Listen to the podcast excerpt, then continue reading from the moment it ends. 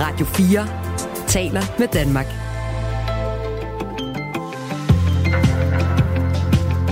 Velkommen til Radio 4 morgen. Ja, velkommen. Ja, velkommen.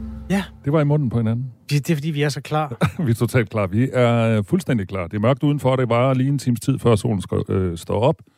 Men hvis du nu ligger under dynen derhjemme, så bliv bare liggende lidt, for vi har masser af godt stof. Ja, Michael Robach og Kasper Harbo er på som et låg. Gennemsnitsrenten er steget næsten et procentpoint efter, at mange boligejere har fået ny rente i januar. Det betyder, at hver boligejer i gennemsnit skal betale 10.000 kroner mere om året for hver million, man har lånt. Og øh, spørgsmålet er, om renternes himmelfart i, er slut, eller om der er endnu mere i vente på den front. Hvordan det her rammer boligejerne, det vil vi øh, få svar på fra Arbejdernes Landsbanks privatøkonom om et øjeblik. Hvis du er boligejer, eller andelsboligejer for den sags skyld, så kan det være, at du har et spørgsmål, der hører hjemme i det interview. Man kan altid skrive ind til 1424, hvis man vil hjælpe os med at interviewe de mennesker, vi taler med. Og nej, hvor har vi snakket meget om Stor Bededag. Men i dag så skal øh, loven altså til afstemning, sidste afstemning nede i Folketingssalen, og øh, vi kan lige så godt sige det med det samme. Stor Bededag bliver afskaffet. Men det er altså ikke på alle arbejdspladser, at man behøver at bekymre sig om at miste en fridag, fordi der er altså en række virksomheder, der allerede nu har bestemt sig for at beholde fridagen på Stor Bededag, uanset hvad. Vi taler med en virksomhed, så er der har givet sine medarbejdere fri, uanset hvad regeringen mener, og det gør vi, når klokken bliver lidt over halv syv. Har du hørt Søren Gade, Ja, jeg, jeg er Søren Gade. formand for Folketinget, formand for Esbjerg Havn, og snart formand for Venstre, siger rygterne. Nå, jeg har faktisk hørt rygtet. Du har jo hørt rygtet. Ja, som sådan noget gangslader. At Ja. ja. hvis nu Ellemann ikke kan, hvem bliver det så, og kunne det blive Søren Gade? Og det er et super godt spørgsmål. Rygter er jo ikke øh, altid en til en et udtryk for, at noget sker. Men øh, i hvert fald et udtryk for, at nogen har startet rygtet et sted. Og det er jo ikke unaturligt, at man i Danmarks øh, sådan, traditionelt næststørste parti, nogle gange det største, gør sig tanker om, hvad der sker, hvis øh, formanden ikke vender tilbage fra sin stresssygemelding. Men ikke desto mindre er det jo også i nogens optik meget tidligt og næsten usmageligt at spekulere på, hvad der sker, når, hvis Jakob Ellemann ikke vender tilbage. Det er jo også måske en budbringer om, at den der sådan stærke position, han havde, da han trådte til som formand, den er eroderet så meget, at der ikke rigtig er noget at stå på. Alt det her, øh, det vil vi også gerne forsøge at øh, analysere så smagfuldt, som det overhovedet kan lade sig gøre. Fordi han er altså stadigvæk formand for Venstre, men han siger Og han er stadig sygemeldt. Ja, det er jo det. Ja. Han har ikke lagt noget på øh, sociale medier i tre uger, så han siger ingenting. Steffen Hjaltelin vil gerne tale med os. Han er strategisk rådgiver gennem 15 år. Han har rådgivet Venstre øh, i en hel masse sammenhænge. Og øh, altså kigget ind i et politisk maskinrum. Ham snakker vi med. Kvart i syv. Og lige nu, der er klokken 8 minutter over 6, og her i studiet er, som sagt, Kasper Harbo og Michael Robach. Godmorgen. Godmorgen. Radio 4 taler med Danmark. Gennemsnitsrenten er steget næsten et procentpoint efter at mange boligejere fik ny rente i januar. Det er jo ikke hverken den første eller formentlig den sidste ved rentestigning. Lige ved den lejlighed betød det altså, at en boligejer i gennemsnit skulle betale 10.000 kroner mere for hver lånt million, viser tal for renteudviklingen, som Nationalbanken udsendte i går.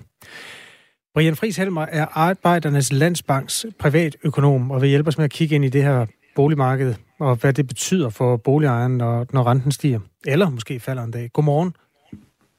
Godmorgen. Lige det seneste rentehop her, hvor, hvor stort er det i, historisk kontekst?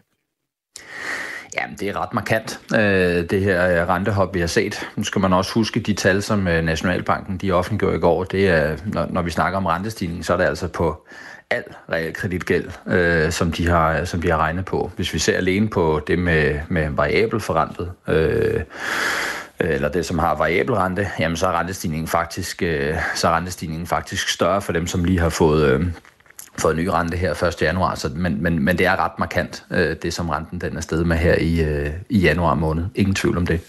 Hvis man er boligejer, så findes der groft sagt to måder at låne penge på. Den ene er, at man har en fast rente, som er den samme hen over øh, hele lånets løbetid, som tit er 30 år. Og den har i gode tider været nede omkring en halv, eller nogle gange endda 0 procent. øh, og den er så oppe i nærheden af 4 nu.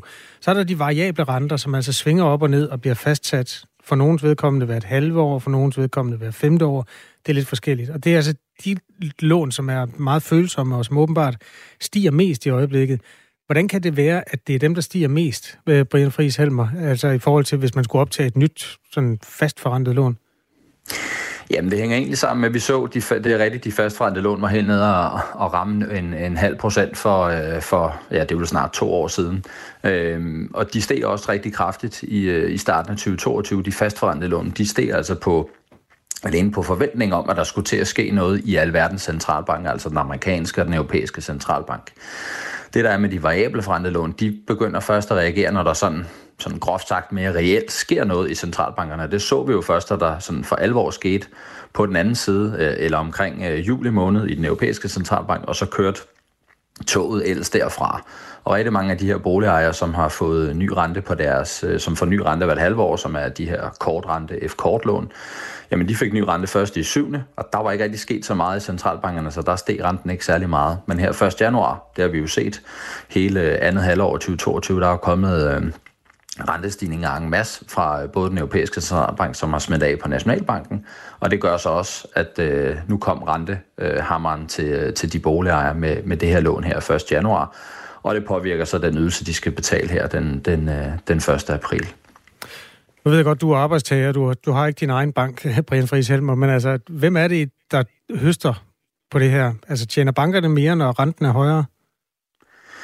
Øh, altså nu kan man sige, nu er det her jo, øh, nu er det her jo realkreditlån, øh, og de her, hvad kan man sige, renten på et realkreditlån, de er jo fastsat i markedet, så man kan sige, det er jo, øh, det er jo ikke noget, en, øh, en bank eller et realkreditinstitut, de tjener penge på, om renten på et realkreditlån er en halv, eller om den er fire. Det, som realkreditinstituttet tjener penge på, det er jo den bidragssats, som man også betaler ved siden af, og den er der jo ikke ændret på siden 2016, som jeg lige husker det. Øh, og så tjener de selvfølgelig penge på, hvis der bliver øh, optaget nye lån, hvis der bliver omlagt, øh, hvis der bliver omlagt lån i, øh, i løbet af øh, lånens løbetid. Ja, sorry, selvfølgelig. Det er fordi, at i manges optik, åbenbart også lige min, så er bankerne jo øh, sådan en form for finansielt supermarked, der tit er gift med et øh, realkreditinstitut. Det er I jo også i Arbejdernes Landsbank. Det er vi. Øh, og man kan sige, selvfølgelig så, øh, så en, en bank tjener jo, øh, og Realkreditinstituttet tjener jo også penge på, når der bliver omlagt øh, lån, men man kan sige, at selve renten på, på lånet, de går til de investorer, der har købt en obligationen bagved mens øh, der så er en bidragssats ved siden af, øh, som så går til ja, dels Realkreditinstituttet, men jo øh, sikkert også øh, en, bid til, øh, en bid til banken. Vores lytter Vestjyden har fulgt med i nyhedsstrømmen øh, spørger, øh, burde bidragssatserne ikke fjernes nu, hvor der tjenes penge på renten? Øh, der er nok den forkerte at spørge, øh, fordi det er jo, man kan sige, det er jo ikke noget, jeg på den måde har, øh, har noget at gøre med. Man kan sige, at bidragssatserne har jo været, øh, det er jo rigtigt, at de i en periode op gennem øh, særligt 2010'erne er blevet, er blevet hævet af flere omgange, fordi der har skulle, dels har der jo skulle sættes flere penge af til, til tab i første omgang efter finanskrisen, og så derefter så har der jo skulle som jeg forstår det i hvert fald, skulle, øh, skulle polstres ekstra i, øh, i bankerne i forhold til diverse kapitalkrav. Men i forhold til, om der skal sættes øh, bidragssatser ned, jamen det er jo op til det enkelte realkreditinstitut og den konkurrence, der jo også er mellem, øh, mellem institutterne. Så, øh, så det, det er jo ikke noget, jeg sidder med sådan direkte og har nogen indflydelse på. Nej. Vi, øh, når, vi, når vi taler om de her renter, så taler vi jo tit om dem, der har øh, øh, boliger, men der er jo også andelsboliger, og der er rigtig mange, der bor i andelsboliger. Er, er det også det samme for dem? Kommer renten også til at stige øh, voldsomt, eller meget, øh, for dem, der har andelsboliger? Ja, så kan man sige, der er den lidt todelt, fordi man kan sige, der er jo både øh, de, de lån, som man kan sige en andelsforening, så øh, er der jo typisk nogle lån, som andelsforeningen har. Det kan være realkreditlån, og de kan jo sagtens være med, øh, med variabel rente, og det vil jo så også stige, og så indirekte vil det jo også påvirke andelsboligejeren gennem den husleje, man betaler til andelsboligforeningen. Det er jo så den ene side af mønten. Den anden side af mønten, jamen, der er det jo rigtigt, at rigtig mange øh, andelsbolighaver, jamen, de har jo også et lån selv, som de har brugt til at købe deres andelsbolig med, og de er oftest med, øh, med variabel rente, og, og der vil min bedste vurdering der være, at øh, også for vores egen vedkommende, at dem, der er renterne steget. Fordi renterne er steget her i andet halvår af, hos øh, Nationalbanken, jamen så har det også til en vis grad i hvert fald også spillet over på, på andelsboliglån, som også har set renten stige her øh, i første halvår. Så de vil, der vil formentlig også være en del andelsboligejere, øh, som, øh, som har set deres øh, ydelse blive, øh, blive hævet her i løbet af efteråret og ind i vinteren. Godt. Øh, jeg tror ikke, vi har flere spørgsmål. Har du mere, Michael? Jeg har lige et enkelt. Øh, hvor, hvor, hvor meget, hvor dyre bliver det for andelsbolighaver? Altså er det også, øh, kan du sætte nogle procenter på? Altså for, for, for den del af lånet, man selv har taget i banken?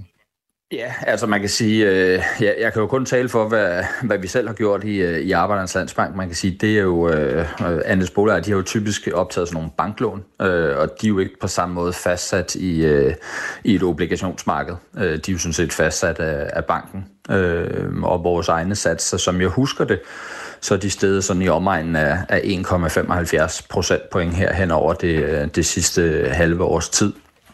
Så det er jo også en, øh, det, det betyder jo også, at der er nogle øh, andelsboligejere, som skal have, som skal have mere øh, op ad lommen hver måned, når de skal betale deres, øh, deres andelsboliglån. Tak fordi du var med, Brian Friis Helmer. Jamen, velbekomme. Øh, privatøkonom hos Arbejdernes Landsbank. Tak til Vestjyden også, som øh, lige skrev ind med et input til det interview. Det der boligmarked, det er jo selvfølgelig mest interessant for dem, der er på det, men også en diskussion, der sådan rækker ud over det, fordi hele samfundsøkonomien jo også står og falder lidt med, at for det første, at folk ikke skal gå fra hus og hjem, og hele det der boligmarked kollapser, men også, at øh, for nu at sige det som det er, at en hel masse af privatforbruget jo har været finansieret igennem mange år af, at øh, de folk, der har været så heldige at købe det rigtige hus, altså, nogen har jo fået mere, at kunne hæve mere i friværdi årligt. End, end at gå på arbejde, ikke? End at gå på arbejde. Ja, det er også helt vildt. Det har været helt vanvittigt i en årrække. Så hvis der sker en tilpasning der, og det gør der jo angiveligt, altså realkreditinstitutterne har meldt ud om, at der kan i de store byer ventes en form for prisfald på 10-20 procent hen over 1-2 år. Det er så bare, hvad der står i krystalkuglen, men øh, det er måske meget naturligt, når man kigger på det store billede. Godt, øh, så er vi et boligmarked 17 minutter over 6 af klokken den her tirsdag morgen. Du lytter til Radio 4 morgen. Nu talte vi lige om øh, Jakob Ellemann for et øjeblik siden, fordi vi øh, lidt senere på morgen skal tale om, hvis han nu ikke kommer tilbage, hvad sker der så?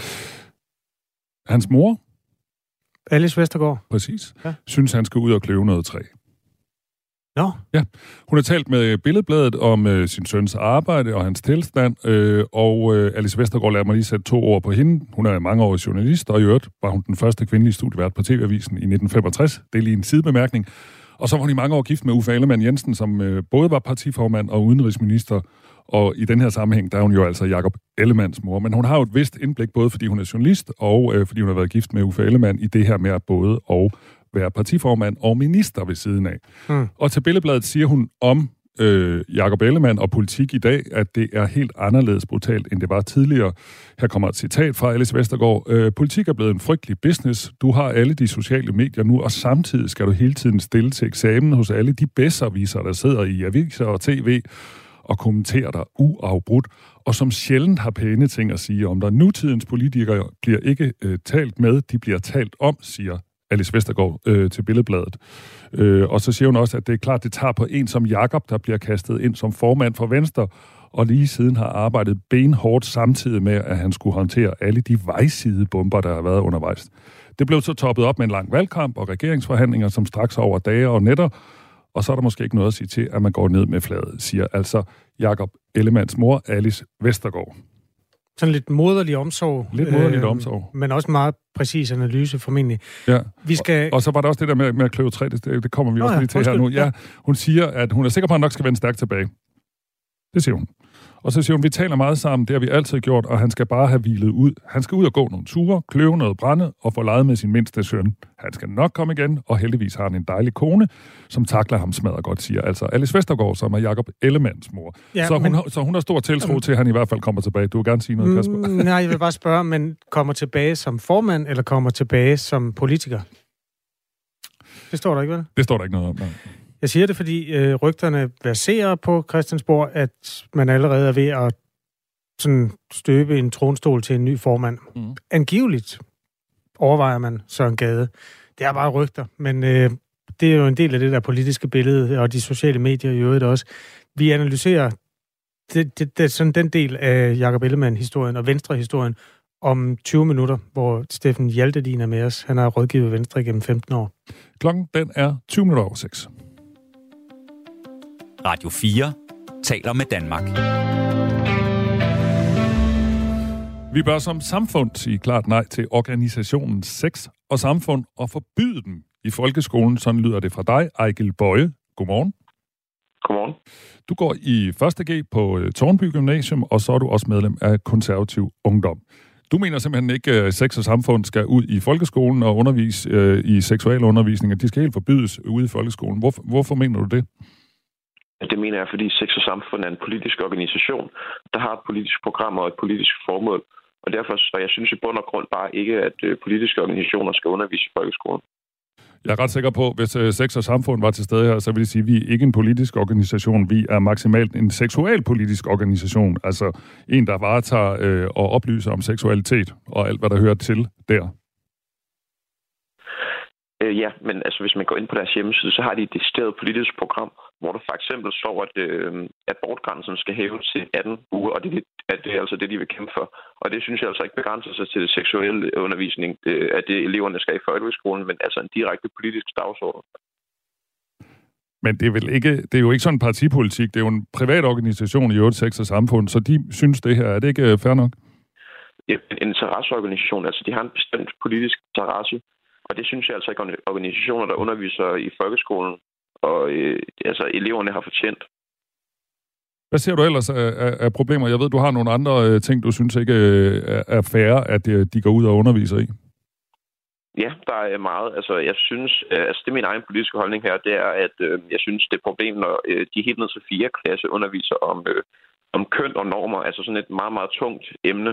Øh, de tager helt ned til fire klasse, hvor man måske først lige har at skrive og regne. Øh, Øh, men det helt store problem, det er, at de er, de er meget, meget politiske. Og øh, ja, igen det her med abortgrænsen, det er nok det aller, aller væsentligste problem, fordi at de går ind og tager en direkte politisk holdning i stedet for at holde sig til det undervisningsmæssige. Men, men, men men øh, nu siger du det der med køn og normer, for eksempel i 4. klasse. Jeg, jeg er jo ret sikker på, at når sex og samfund er ude i 4. klasse, så er det på 4. klasses niveau, og så taler de om køn og normer ind, ind, ind i noget, som 10-årige kan forstå. Ja, det er jeg også sikker på, men jeg synes bare ikke, at det er et emne, der passer. Øhm, det er et emne, der er meget, meget diskussion om. Skal man undervise det her i folkeskolen? Og øhm, ja, hvor mange køn er der og sådan noget, og det synes jeg er meget, meget... Øhm, det er meget, meget stort at tage øh, det emne ned til, øh, til nogle fireklassebørn og lære dem, måske nogen, der aldrig har hørt om de begreber, så skal de høre dem øh, fra skolen først, i stedet for familierne. Men det er øh, ligesom en sideting. Det allervigtigste det er ligesom, at politiske organisationer skal ikke undervise i folkeskolen, og det gælder egentlig både, øh, det gælder, synes jeg, egentlig for alle politiske organisationer. Egentlig bare det største problem med sektor samfund, fordi det ligesom er en organisation, der ligesom underviser i dag i folkeskolen og har politisk formål. Lige nu er Agil Bøje altså med første gear på Tornby Gymnasium og KU'er, altså konservativ ungdom. Et øh, interview, der handler om sex og samfund, dem har vi også ragt ud til og givet dem muligheden for at være med. Øh, vi fik det svar, at det kunne de ikke, eller hvad var det cirka? Ja, det ja. var det. Men det står altså øh, helt rigtigt på øh, Sex og Samfunds hjemmeside, at man arbejder aktivt for at hæve abortgrænsen fra 12. uge til, som der står, minimum 18. graviditetsuge.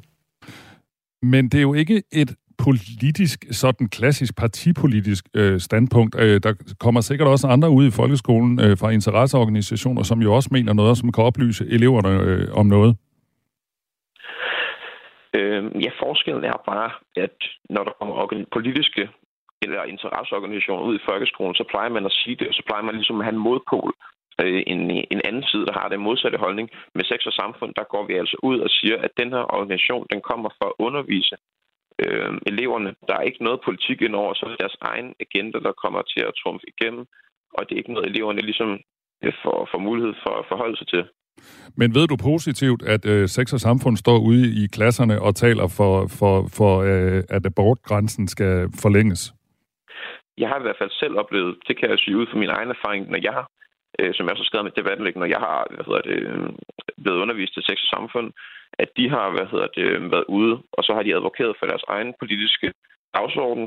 De har selvfølgelig også undervist, og det har været godt, men de har også advokeret for deres egen politiske dagsorden, og det er ligesom, der problemet ligger i, at vi skal, og så synes jeg egentlig ikke, altså igen skal jeg bare sige, principielt skal vi bare ikke have øh, interesseorganisationer, der har en politisk dagsorden ud i vores folkeskole øh, til eleverne, der ikke ligesom har øh, nogen, noget forhold sig til at nogen politisk baggrund til ligesom at forstå, hvad det er, og, komme med en mod på til det.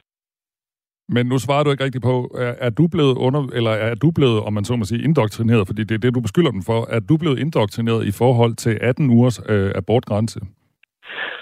Jeg er ikke selv blevet indoktrineret, fordi jeg ligesom altid har været politisk aktiv, og derfor ligesom har haft noget at sige, øh, det, gå imod det med. Men der er jo rigtig, rigtig mange derude, der ikke ligesom er politisk aktive ligesom mig, og derfor øh, kan være blevet indoktrineret.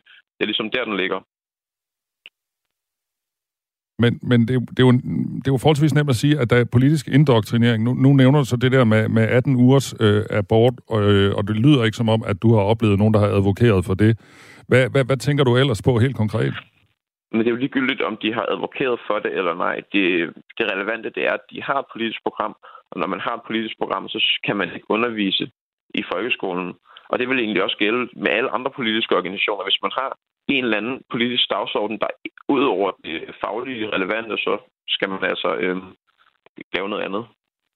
Så du har ikke oplevet indoktrinering, som du kritiserer, men du synes, det er et problem, at de har holdninger, når de står og har adgang til øh, folkeskolen? Både og. Jeg har oplevet indoktrinering i den form, øh, at øh, hvad hedder det, når vi har snakket om køn og normer, Øhm, jeg har ikke selv gået på den indoktrinering, men den har stadig været der. Øh, og ja, jeg synes også, det er et problem principielt, at øh, vi har politiske interesseorganisationer. Det er ligesom det væsentligste.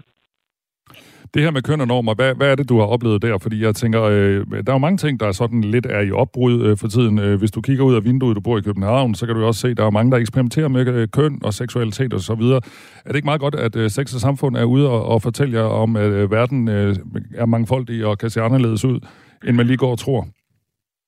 Jo, øh, egentlig hvis det er sådan, som det du øh, lige øh, siger der, problemet er, at de så kun øh, oplyser på, den, på det ene grundlag. Altså, de tager kun og siger, okay, nu er der så mange køn. De har så, øh, sågar en, øh, hvad hedder det, øh, sådan en øh, kønsdagbog ind på deres hjemmeside, hvor man kan se alle de, mærke, eller alle de øh, kønsidentiteter, der er øh, for eksempel situationsbestemt flydende øh, kønsidentitet, så det var, hvis det var fordi, de ligesom gik ud og sige, okay, der er nogen, der ligesom mener, at der er de her køn, og så er der nogen, der mener, der er de her andre køn, så kunne de ud kun at tage en holdning og sige, at det er sådan her, det er, selvom det ligesom ikke er, selvom der stadig er en debat omkring det.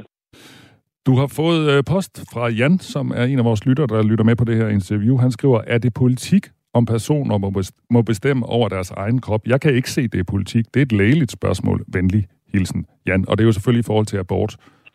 Mm. Øhm, abort er politik, og det har det været i lang tid. Det har været øh, et politisk spørgsmål, både i USA her, det har også, selvfølgelig er der noget lægeligt over det, men der er rigtig mange, der er også, der er også noget lægeligt over corona, men der er også noget politisk over det, ikke? Så øhm, jo, det er politik. Nu har du skrevet et øh, indlæg, øh, Ejgil Bøje, hvor du har luftet de her holdninger, du kommer med øh, nu. Hvad så videre herfra? Ja, det, jeg har egentlig bare prøvet at sætte fokus på det, så øh, ikke fordi jeg jeg kommer til at øh, skrive en masse øh, flere læsebreve om det. Jeg vil bare gerne sætte fokus på, at det er et problem med folkeskolen. Det er der faktisk mange, der mener, når, altså både mine, andre, mine egne klassekammerater og andre folk, jeg har snakket med. Og det synes jeg bare øh, var godt lige at få oplyst i øh, den offentlige debat.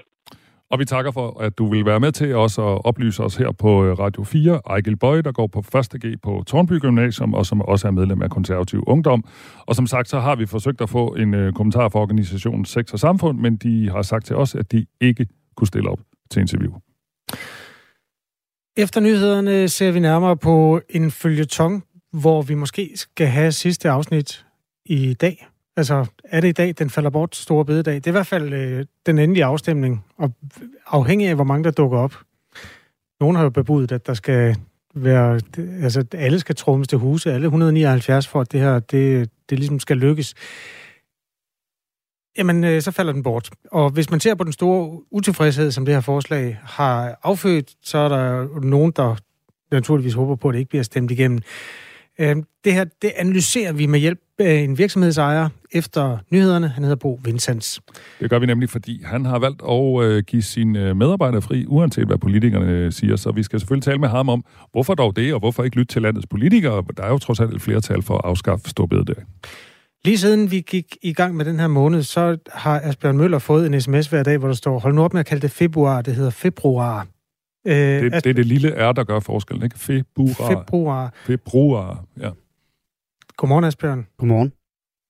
Hvad, hvad, det er jo månedens sidste dag, og dermed sidste chance i år for at, at sige det på den måde, som pleaser lytteren. Kan vi lokke dig til at, at sige februar i år? Jeg skal, jeg skal prøve at se, om ikke der er en enkelt nyhed med, hvor vi måske nævner måneden. Men ellers så glæder jeg mig lidt til, den er slut, så det ikke bliver et, et issue. Held og lykke med det. Take it away, klokken er halv syv. Nu er der nyheder på Radio 4. Store bededag bør bevares som en helligdag, det mener 7 ud af 10 i en ny meningsmåling, som Opinion har lavet for DR. 70 procent af de adspurgte svarede nej til, at Store bededag bør afskaffes for at finansiere forsvaret og andre offentlige udgifter. 19 procent svarer ja til at afskaffe helligdagen, mens 11 procent svarer ved ikke. Alligevel tyder alt på, at helligdagen afskaffes i dag, hvor Folketinget tredje behandler og stemmer om regeringens lovforslag. SVM-regeringen, som har flertal alene, har igen og igen slået fast, at helligdagen bliver afskaffet for at finde penge til blandt andet forsvaret. Halvdelen af danskerne vil sætte promillegrænsen ned for nye bilister, det viser en undersøgelse, som Voxmeter har lavet for Ritzau. Cirka halvdelen af undersøgelsens respondenter svarer, at de ønsker en lavere promillegrænse for nye bilister og personer, der har generværet deres kørekort efter at have mistet det. Og hos Rådet for Sikker Trafik er direktør Mogens Kjærgaard Møller enig med de danskere, der vil have en lavere promillegrænse for de to grupper. Vi er direkte bekymrede, fordi vi kan se, at antallet af ulykker med unge bilister er steget med 25 procent under corona, og vi kan se, at de unges holdninger til spritkørsel har ændret sig over de senere år, siger Mogens Kjærgaard Møller.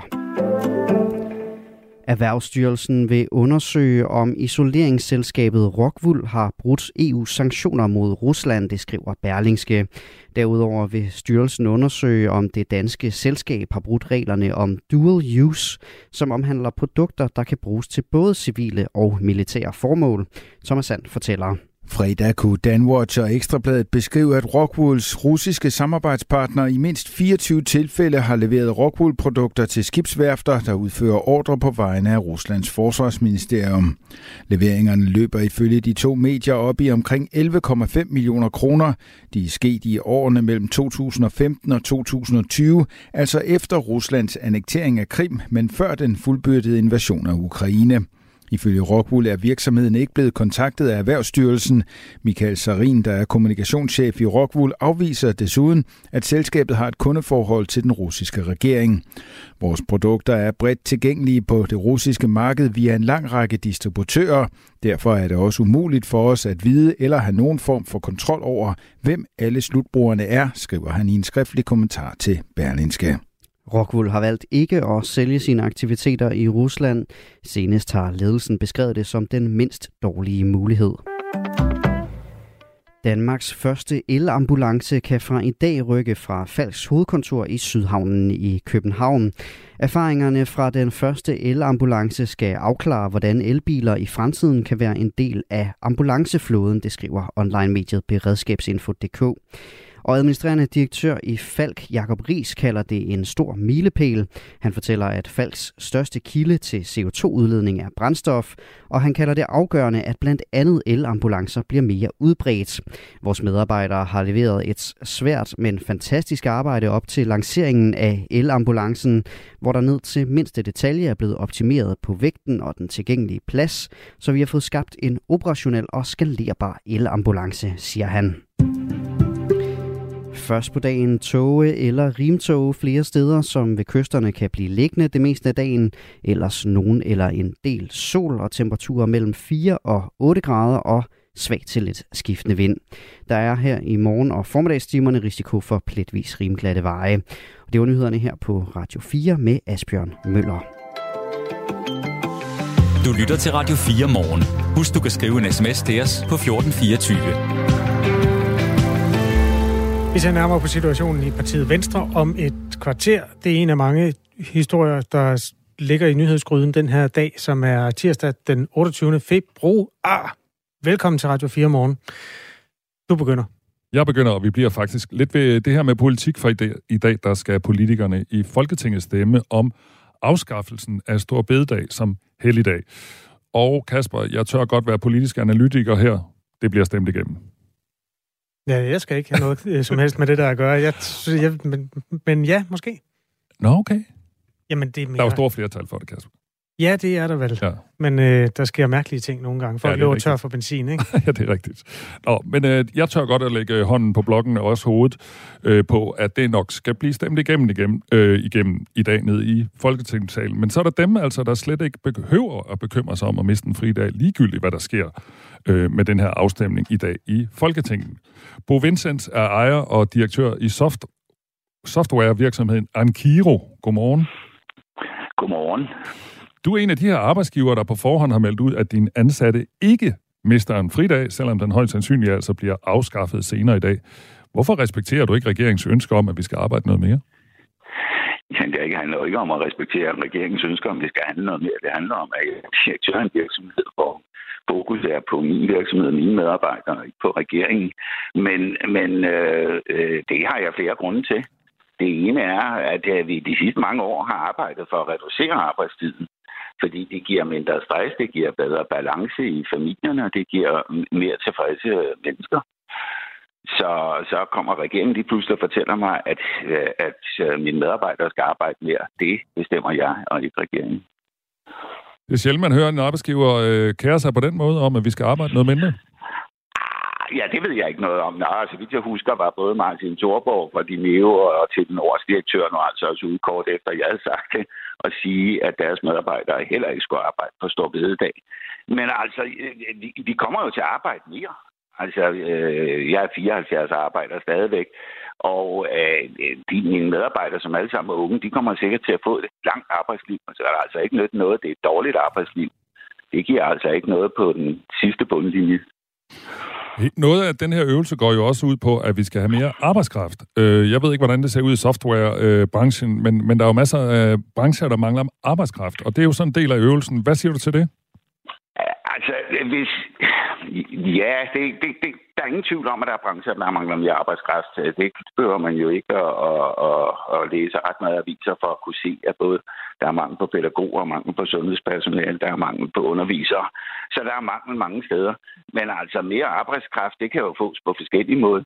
man, jeg køber gerne præmissen, at hvis vi ønsker en, en, en kvantitativ vækst, hvad jeg ikke er sikker på, man bør have, og jeg er ikke sikker på, at det er særlig klimavenligt. Men hvis vi køber præmissen om, at vi har brug for kvantitativ vækst, ja, så skal, skal vi skaffe flere arbejdstimer. Og det kan man jo gøre ved enten at arbejde mere, at de, der er i arbejde, arbejder mere, eller man kan skaffe noget mere arbejdskraft til arbejdsmarkedet. Øh, det ved jeg ikke, om det var det sidste, du nævnte. Men, men, men hvis vi øh, skal arbejde noget mere, så er det altså nok ikke lige frem med tvang, men måske nok snarere med motivation, og så skulle man måske have overladt det til arbejdsmarkedets parter og dem, der øh, sørger for at få de betingelser, nemlig arbejdsgiver og arbejdstager, i stedet for bare at diktere. Det har sjældent virket med tvang. Nu, snak, øh, men nu, der er ja? nu snakker du kvalitativ vækst. Hvad betyder det? Altså, jeg forstår godt, kvantitativ vækst, det er flere mennesker ud og arbejde, men hvad betyder kvalitativ vækst? Jamen, hvis vi nu prøver at kigge på, hvorfor vi er, hvor vi er i dag, menneske, så er vi altså ikke kommet hertil, fordi vi har arbejdet utrolig meget mere. Vi, har, vi er kommet hertil, øh, fordi vi har arbejdet klogere. Fordi vi hele tiden har fundet nye måder at gøre tingene på, i stedet for bare øh, bevidstløs og arbejde indtil man er slidt ned. Og gennemsnitsalderen er jo øget kolossalt de sidste mange år, ja, århundreder. Ikke fordi vi har arbejdet mere, men fordi vi har arbejdet mindre, men klogere. Så kvalitativ arbejdskraft, med det mener jeg, at man lægger fokus på, hvor mangler vi arbejdskraft, og hvor kan vi tage den fra. Mm. Så i stedet for bare bevidstløst at, at producere og arbejde med, så sige, nu skal vi altså fokusere på arbejdet, skal dækkes derovre. Det er ikke nemt. Det er sindssygt svært. Mm. Øh, men, men, men det, der er, det er det, jeg mener med kvalitativ arbejdskraft. Men vi, vi kan da godt skaffe mere arbejdskraft.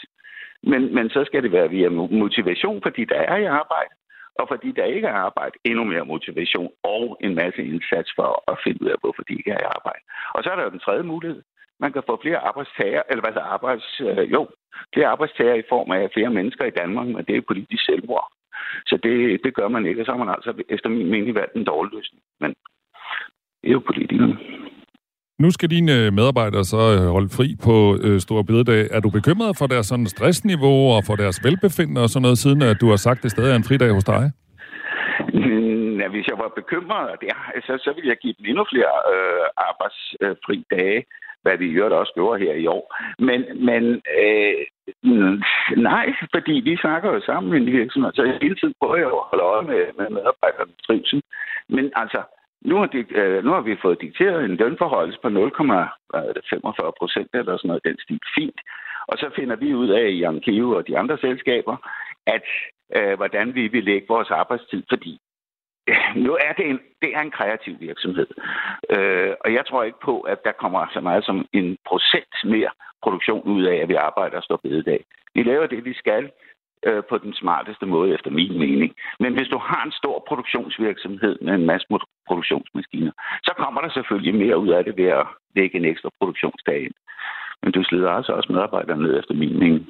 Jeg taler med Bo Vincents, der er ejer og direktør i softwarevirksomheden øh, Ankio. Nu skal man jo altid være en lille smule forsigtig med at spørge direktøren, hvordan medarbejderne har det. Men alligevel, hvad siger dine medarbejdere til, at øh, du har fastholdt, at de ikke skal arbejde store bededage?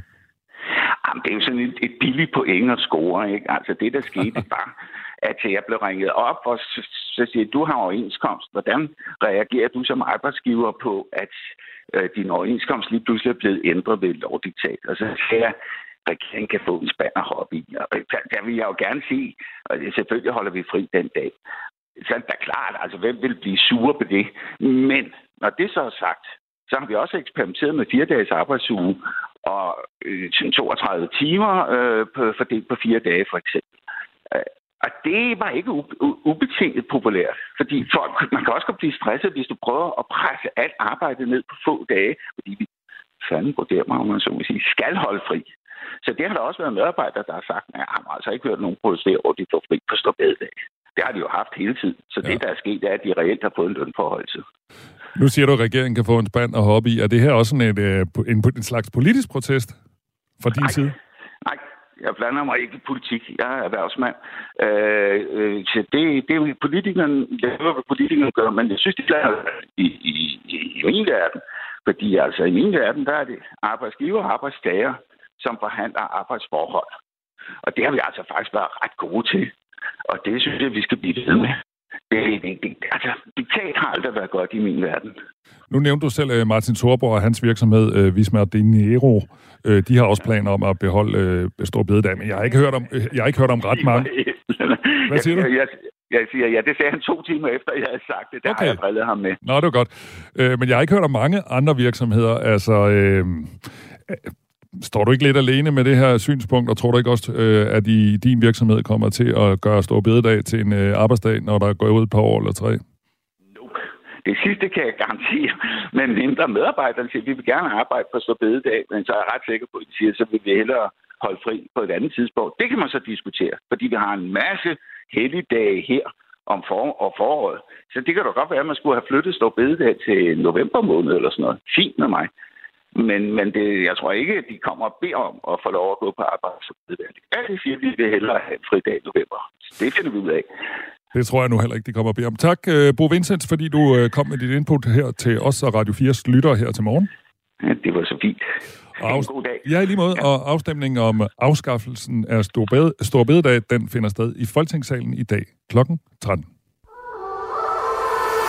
Et historisk politisk eksperiment har set dagens lys med den nye SVM-regering. Det er jo nu toget kører i forhold til at træffe svære beslutninger i den eller inderste kreds af regeringen. Hver uge samler Radio 4 et panel af tidligere toppolitikere og rådgivere, der ved, hvad det kræver at regere Danmark. Det tror jeg, de fleste af os har prøvet, at vi skulle op og forsvare et eller andet, som bare stank. Lyt til eksperimentet på midten i dag kl. 11.05.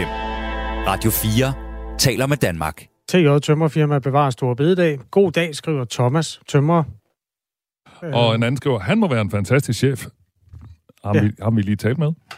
Og en tredje, det er Rasmus fra Vordingborg, der foreslår, at man laver dagen om fra Store Bededag til Store Sygedag. Mm. Mm. Så kunne det godt være, at man lige fik lidt med, med halsen eller maven den dag. Ja, det må man ikke. Okay. Velkommen til uh, Nu- nu Moralsk mo- Morgenstund med Michael Robach. Morakkeren. Ja, Michael Morak. Klokken Ja. er 6.44. Jeg har hørt det før. Det her er Radio 4 morgen. Nu skal vi se nærmere på et rygte, og rygter er jo ikke nogen supersubstans at bygge journalistik op omkring, men ikke desto mindre er det samtidig, at det får betydning, når rygter kommer til at løbe rundt i samfundet langs panelerne, og derfor tager vi den simpelthen frem øh, og kigger på det, som det står. For eksempel øh, har det lille bitte nye øh, politiske parti, der hedder Centrumdemokraterne, i et tweet offentliggjort det her rygte. Måske for at få lidt omtale, det fik de så nu, men nu, nu kommer det, der står. Søren Gade bliver ny formand for Venstre, efter forlyden fra tidligere hovedbestyrelsesmedlem i Venstre. CD afventer officiel udmelding, men hilser et formandsskifte velkommen, lyder det. Citat slut. Hold da op. Øh, Steffen Hjaltelin er strategisk rådgiver, der gennem 15 år har rådgivet Venstre. Godmorgen. Godmorgen. Lad os lige starte med at deklarere, om det her er fuldstændig utidigt. Altså kan man godt tillade sig at tale om sådan et rygte? Altså Jacob Ellemann er sygemeldt osv. osv. Hvad, hvad siger du til det? Ah, det, er jo lidt, det er jo lidt utidigt, og jeg er også sikker på, at hvis øh, Jacob Ellemann får det godt og vil tilbage, så kommer han tilbage. Jeg er helt sikker på, at der ikke findes nogen, så tror jeg, jeg har hørt det, der ikke findes nogen officielle planer i, i, i Venstre om det. Men, øh, men, men det afholder jo ikke øh, sikkert dele af partiet for at spekulere i det. Sådan er politik, og det afholder slet ikke øh, bagland for at spekulere i det. Så, så jeg tror, at spekulationerne de er, at de er reelle nok, øh, men jeg tror også, at det er Jacob Ellemann selv, der får mulighed for at beslutte, om han vil tilbage.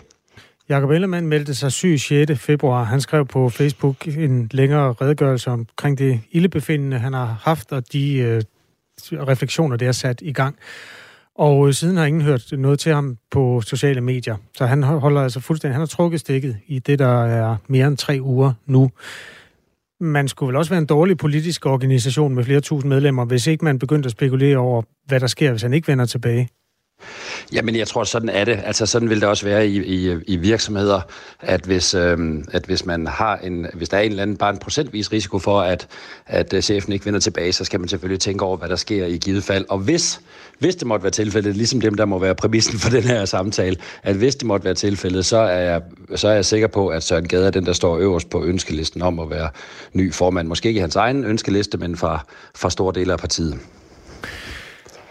Øh, Radio 4 har været i kontakt. Altså, nu citerede vi det der lille bitte parti. Der er et gammelt parti, der hedder CD, og så er der et nystiftet parti, der hedder CD. Og det nystiftede er ikke ret stort. Men øh, formanden der, han hedder Peter Hjort, og han står bag det tweet, som var der for lidt siden. Og det er altså ham, der har hørt noget på vandrørene.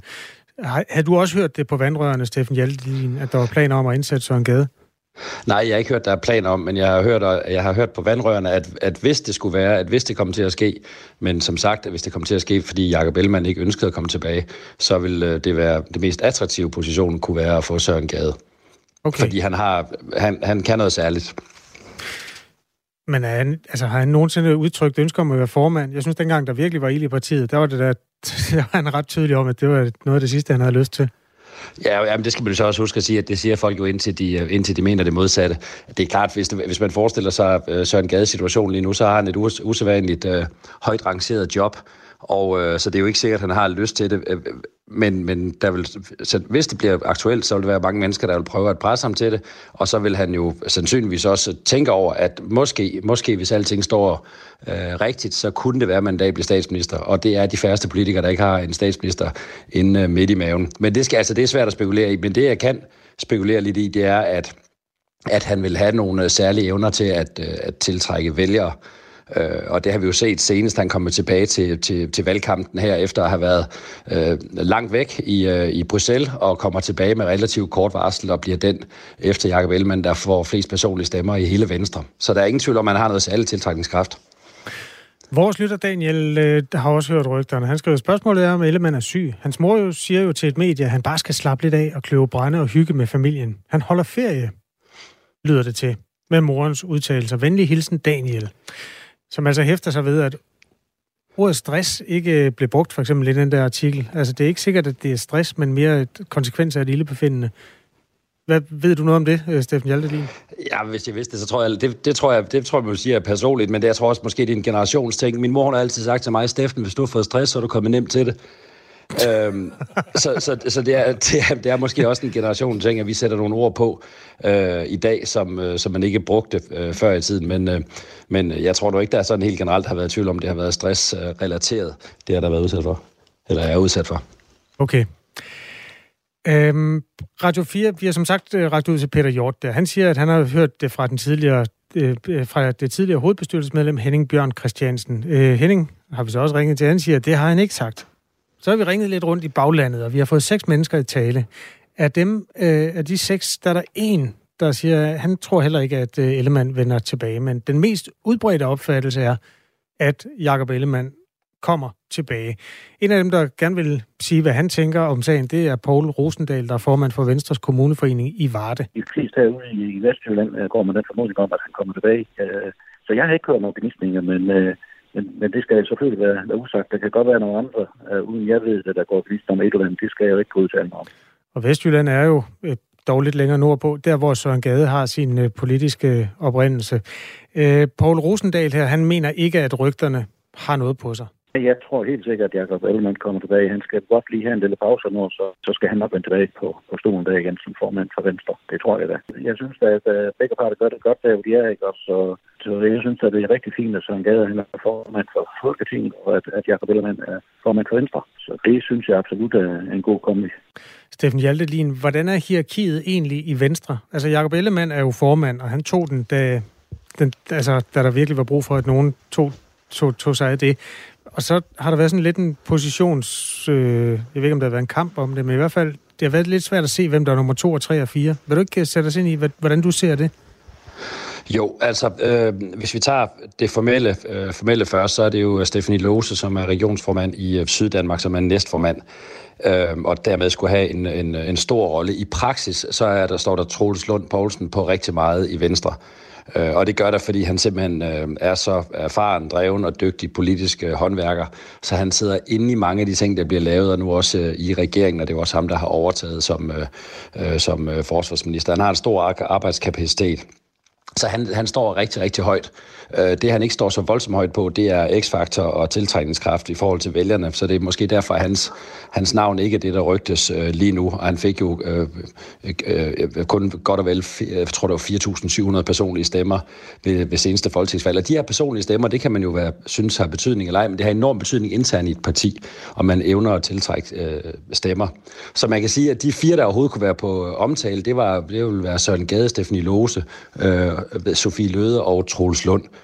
Og at disse, øh, der er jeg bare øh, af den overbevisning, at Søren Gade er den, der har størst øh, x-faktor. Hvis det kom tættere på det, hvis det kom tættere på situationen, fordi Jakob Ellemann ikke ville ønske at komme tilbage af en eller anden årsag, hvis det måtte ske, eller når han var tilbage, ville ønske at gå, øh, så ville det være en, øh, en, en gade, der vil komme, hvis han ville træde ind i kampen, ville vinde den ret øh, ret omkød. Undskyld. Øh, Søren Gade har jo den helt særlige egenskab, at han på trods af, at han er officer, og kan ikonen fra, fra Aarhus øh, Universitet, altså officer og akademiker, så, har han et, øh, så er han en mand af folket. Altså, han, er, han formår at optræde som, øh, som øh, en person, som folk er flest, som Inger Støjberg ville sige. Og det er han simpelthen virkelig, virkelig dygtig til at komme ud over skærmen med, i særdeleshed i det jyske, og i særdeleshed i baglandet. Så der kan han noget helt særligt, og jeg tror, at hvis, hvis det blev en øh, Søren Gade, så vil man se en umiddelbar stigning i meningsmålingerne for Venstre. Og det, der så er spørgsmålet, det er, fordi det vil også trække Venstre øh, væk fra Lykke over mod Støjbær, og spørgsmålet er så, om det vil få Venstre op i en 14, 15, 16 procent, man vil være lykkelig for nu, men samtidig sætte en begrænsning for, hvor stor man kan blive, øh, fordi det ikke har helt samme tiltrækning inde i byerne, i særdeleshed i København. Må jeg lige, nu nævnte du lige Stefanie Lose, vi havde en lang diskussion på redaktionen i går til vores redaktionsmøde, om hun var en mulighed øh, nogle af de journalister, der arbejder her på Radio 4, som øh, sådan har råd i de mere sønderjyske, de øh, nævnte, at hun er en kæmpe stor stjerne. Jeg ved godt, hun er ikke medlem af Folketinget, men der havde vi en stor diskussion om, om hun er en reel mulighed. Hvad tænker du? Jamen, det, det, er, jo, det er jo i, i øh, i Syddanmark er hun en kæmpe stor stjerne, det er fuldstændig korrekt, og ved sidste regionsrådsvalg fik hun tre gange så mange stemmer som, som, øh, som næst, øh, næstfleste, så, men, men, men til gengæld så er hun jo fuldstændig ubeskrevet. Øh, hvis jeg gik ud på gaderne herover i Københavnsområdet, så ville der være ganske få almindelige mennesker, der vidste, hvem det er.